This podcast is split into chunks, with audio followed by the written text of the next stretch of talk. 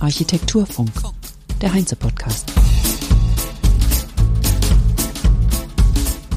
Herzlich willkommen am einundzwanzigsten neunten einundzwanzig zur zweiunddreißigsten Episode des Architekturfunks live von der Heinze Architektur Ready to Future aus Wien, und zwar aus der Aula der Wissenschaften.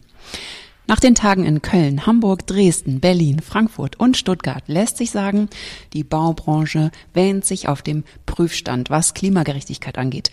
Die Pioniere, die hier zu Wort kommen, sind nicht nur in der Planungspraxis aktiv, was Nachhaltigkeit angeht, sondern forschen auch größtenteils in interdisziplinären Gruppen. Die Schlüsselbegriffe für eine wirkliche Veränderung scheinen zu sein Netzwerke und Interdisziplinarität eingespielter Teams. Wie das Ganze im Planungsalltag aussieht, habe ich die heutigen Keynote-Speaker gefragt. Das waren heute vier an der Zahl.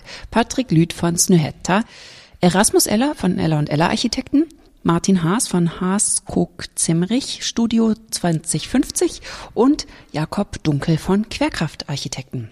Drei Interviews werden Sie in den nächsten Wochen hören, und jetzt gibt es das Interview mit Patrick Lüth, Partner bei Snøhetta.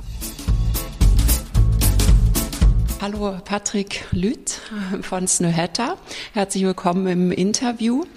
Du leitest seit zweitausendelf das Snøhetta Studio in Innsbruck, und zweitausendfünf hast du nach deinem Architekturstudium in Innsbruck als Praktikant dort, also in Oslo, gestartet.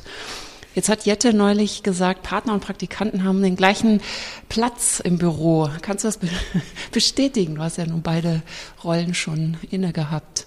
Ja, kann das bestätigen. Also wir haben auch physisch den gleichen Platz, also alle Schreibtische sind identisch.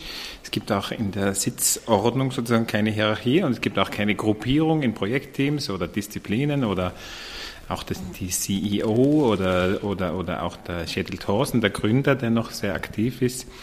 Die haben alle den gleichen Schreibtisch, und, und wir sitzen bunt gemischt durcheinander im Büro, und so wie das halt sich physisch dort ähm, abzeichnet, ist auch in den Projektteams, versuchen wir in den kreativen Prozessen diese Hierarchien gar nicht aufkommen zu lassen. Und auch ich habe als Praktikant damals zweitausendfünf, konnte ich mich zu hundert Prozent in den Entwurfsarbeiten einbringen und habe das dann ganz stark mitgeprägt. Und das ist natürlich eine tolle Erfahrung, ja. Ja, und seid ihr ein interdisziplinäres Team auch im Büro? Weil Jette sagte, um wirklich was zu verändern jetzt, für klimagerechtes Bauen zum Beispiel, muss man in interdisziplinären Teams arbeiten. Das heißt, ihr kommt früh mit anderen Berufsgruppen auch zusammen. Wie sieht das bei euch im Büro aus? Das ist jetzt erstmal eine Gruppe von ArchitektInnen, oder? Nein, stimmt nicht ganz. Es sind ArchitektInnen, aber es sind, wir haben von den Disziplinen schon einen rechten Mix. Es sind aber alles, sagen wir mal, gestaltende Disziplinen von Designern. Also wir haben Digital Design, Product Design, Interior, also Innenarchitektur, Architektur, Landschaftsarchitektur und Städtebau. Das sind so die Kerndisziplinen, von denen wir in den meisten Standorten zumindest einige Personen haben. In den kleineren Studios haben wir dann zum Beispiel keine Designdisziplinen, aber Landschaft, Architektur und Interior, das haben wir in allen Büros, weil wir schon glauben, dass dieses also maßstabsübergreifende Denken und Handeln extrem wichtig ist. Ja. Hat sich die Arbeit als Architekt jetzt in letzter Zeit verändert für euch? Also ist diese, diese neue forschende Herangehensweise wirklich neu für euch, oder ist es etwas, was ihr sowieso schon immer gemacht habt und was ihr auch jetzt belegen könnt und sagt, es ist gut, das so zu machen, um wirklich ähm, energetisch gute Häuser zu bauen? Gut, also die Frage hat ja, setzt ja was voraus, die sagt, energetisch gute Häuser zu bauen. Interessante Feststellung. Ich glaube, es geht gar nicht nur darum, energetisch gute Häuser zu bauen, sondern Häuser zu bauen, die in ihrer Gesamtbetrachtung nachhaltig sind. Also Werner Sobeck sagt, wir haben kein Energieproblem, wir haben ein Emissionsproblem. Und diese Betrachtung der Energie, die wir im, in der, im, in der, im Betrieb eines Gebäudes verwenden, das wird oft überbewertet in dieser Gesamtbetrachtung. So, das beiseite. Unsere Arbeit hat sich, also wie wir arbeiten, das hat sich nicht grundlegend verändert, weil der Architekt ja immer schon sozusagen diese Synthese, der Architekt oder Architektin synthetisiert Inputs aus unterschiedlichen Richtungen. Und kann schon sein, dass in den neunziger und nuller Jahren viel mehr Fokus auf Geometrie und äh, Gebäudeausdruck gelegen hat. Da war dann vielleicht die Auseinandersetzung eben mit diesen ästhetischen Aspekten in der Architektur stärker. Aber dass wir, dass wir zusammenführen, was man mit anderen gemeinsam äh, erkennt, ja, und erarbeitet in Form von Geometrie oder gebauter Struktur, das ist die Disziplin des Architekten. Und jetzt gibt's halt diese Parameter, diese Aspekte, die aus dem Nachhaltigkeitskontext kommen, die spielen jetzt halt eine größere Rolle. Aber es ist trotzdem noch unsere Aufgabe, das zusammenzuführen und aus dem dann Gebäudestrukturen zu konzipieren. Ja, der Blick auf die Herstellung und auf das Wiederabbauen ist jetzt schon dazugekommen. Ne? Ist dazugekommen, aber das ist ein Aspekt von Baukonstruktion. Ja, und, und schon die Äh, schon im Mittelalter hat man sich mit Baukonstruktion auseinandergesetzt und, und es sind halt andere Parameter, die jetzt da hineinspielen. Aber der Architekt eben, wie, das ist ein Aspekt, also es, es gibt soziale Aspekte in der Architektur und es gibt ästhetische Aspekte und es gibt technische und das ist halt ein Aspekt in diesem, in diesem technischen Umfeld, das jetzt halt dazugekommen ist, das mag schon sein. Ja. Und die Materialität, gibt es da jetzt total ähm, neue Impulse gerade oder ist es sozusagen ein ähm, Zusammenspiel, das auch schon immer wichtig war? Ich glaube, was sich vielleicht im Moment verändert, ist die Sensibilität für, für gewisse Materialeigenschaften, also äh, als Reaktion auf dieses Diese Nachhaltigkeitsdebatte, glaube ich, ist dieser Trend zu möglichst naturbelassenen Materialien ja was ganz Positives und auch was, das uns sehr, sehr liegt, sozusagen mit unseren skandinavischen Wurzeln. Also nicht sich in der Künstlichkeit, sondern wirklich mit natürlichen Materialien zu umgeben. Das liegt uns und das kommt uns gelegen, ja. Welchen Bezug habt ihr zum Beton? In Deutschland ist es so, dass wir gerade, es fühlt sich zumindest so an, wenn man mit vielen Menschen spricht, vor allen Dingen Holz sehr hochhalten und Beton verteufeln. Das ist ein bisschen Schwarz-Weiß-Denken, wie ich finde. Wie ist das bei euch? Naja, der Beton hat halt ein Riesenproblem. Das ist die, die, das sind die Riesenmengen an grauer Energie, die er bindet. Ja. Es gibt da unterschiedliche Berechnungen und ich weiß nicht, was man glauben kann, aber manche behaupten, dass bis zu zwölf Prozent des globalen C O zwei Ausstoßes von Beton verursacht werden. Natürlich eine Ansage. Also von dem her kann ich im Hochbau den Beton nur sehr schwer vertreten, ja, weil im Tiefbau braucht man noch ganz gravierend und für den Straßen- und Brückenbau werden wir auch nicht um den Beton herumkommen. Deswegen ist es im Hochbau meiner Meinung nach schon legitim, sich nach Alternativen umzusehen. Ob das immer nur Holzbau sein muss, werden wir sehen. Auch das ist ja eine geografische Sache, also im Süden macht sich ja relativ, im globalen Süden macht sich ja relativ wenig Sinn, mit Holz zu bauen, weil dort dieser Rohstoff ja nicht vorhanden ist. Muss man auch nur nach Süditalien schauen oder sowas.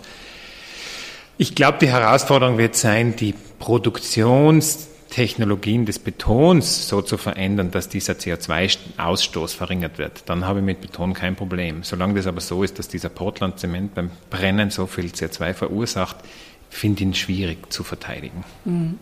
Ich habe äh, gerade auf dem Weg hierher, wir sind ja in Wien, im Zug einen Artikel gelesen in der Süddeutschen Zeitung, dass im Moment sehr viel, gef- also das ging um Beton, um die Forschung, Beton als Solarzelle äh, zu betrachten und zu verbauen, dass der tatsächlich Wärme speichern kann wie eine Solarzelle, die ja derzeit als extra mhm. Gerät irgendwo auf so einem Dach steckt. Ähm, wie realistisch ist das? Das wäre ein Traum. Naja, auch das ist nicht ganz neu. Also vor allem gibt es ja diese Projekte zum Beispiel von Baumschlager Eberle, wo diese Speicherfähigkeit von, von dichten Materialien eine wesentliche Rolle spielt. Das hat alles seine Berechtigung, äh, aber es ist Beton für das im großen Umfang nicht unbedingt erforderlich. Es gibt andere Materialien, die speichern ohne diesen Zement. Also wenn ich zum Beispiel im Innenraum Lehm verwende, dann hat der viel weniger gebundenes C O zwei und hat die gleiche Speicherwirkung. Also sozusagen den Beton als Alternative zur Photovoltaik zu verkaufen, finde ich problematisch. Dass er positive Effekte hat, bauphysikalisch, das kann man dem nicht abstreiten, aber da gibt es meiner Meinung nach Alternativen. Mhm.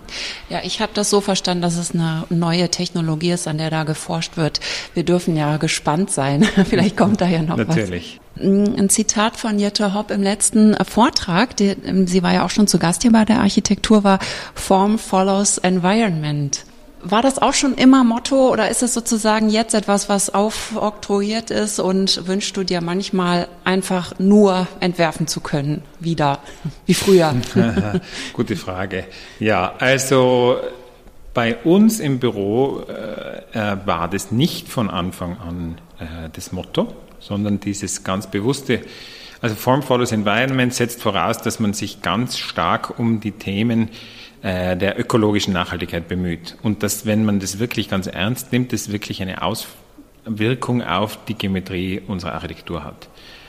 Das steckt ja da drinnen. Und neunzehnhundertneunundachtzig und so die ersten zwei Jahrzehnte von Snøhetta war dieser Diskurs um diese ökologische Nachhaltigkeit nicht vorhanden. Also da waren es wirklich Aspekte der sozialen Nachhaltigkeit, die wir, die uns mehr oder die stärker im Vordergrund waren, seit wir eben seit zweitausendelf dieser Powerhouse-Allianz beigetreten sind, äh, findet es schon relativ viel Niederschlag.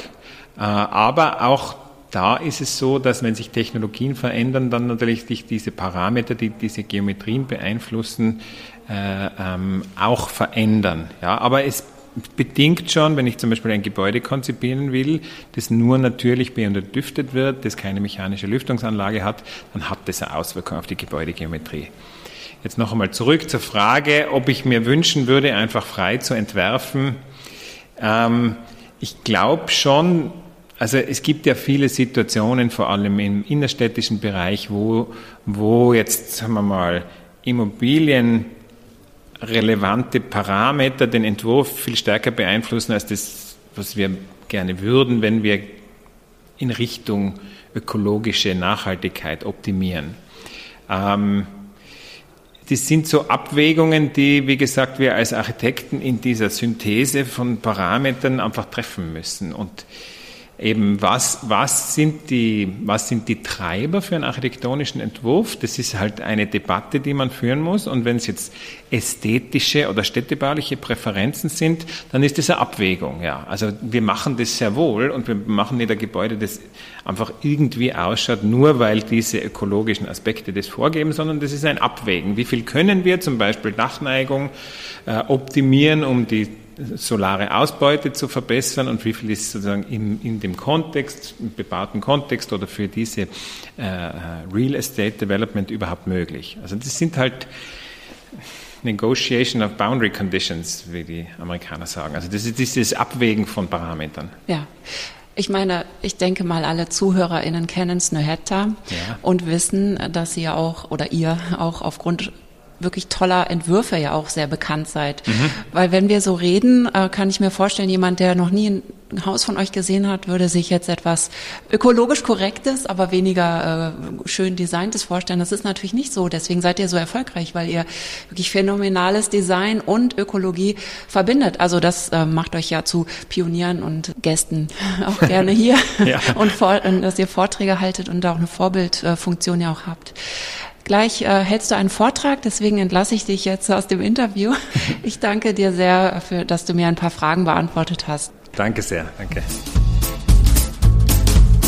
Und wir sind am Ende dieser Episode angelangt. Im Hintergrund wird ein Gerüst abgebaut, passender Sound für einen Architektur-Podcast. Der Vortrag, den Patrick Lüth gehalten hat, trug den Titel dreizehn Thesen, wie es Spaß macht, Architektur zu betreiben. Darunter sind Thesen wie wähle einen Namen, den keiner aussprechen kann und der eine Story hat, nach der jeder fragt. Am besten noch mit einem Strich durch das O. Ermögliche Dinge, die du dir gar nicht vorstellen kannst. Hinterfrage die Aufgabenstellung, vielleicht gibt es eine bessere Lösung. Such dir interessante Partner, vielleicht sogar jene, vor denen du eigentlich Angst hast. Work hard together und party hard. Alle Thesen und die Zusammenfassung des Vortrages hören Sie demnächst hier im Podcast. Erstmal zieht die Heinze Architektur allerdings weiter. Und zwar am Donnerstag, den dreiundzwanzigsten September, geht es mit der Heinze Architektur Ready to Future weiter in München. Wieder mit Vorträgen aus der Industrie und von ArchitektInnen. Namentlich Paola Banja, Andreas Rees und Peter Heimal. Ich danke Ihnen fürs Zuhören. Auf Wiederhören sagt Kerstin Kunekat. Bis bald. Machen Sie es gut. Architektur. Funk.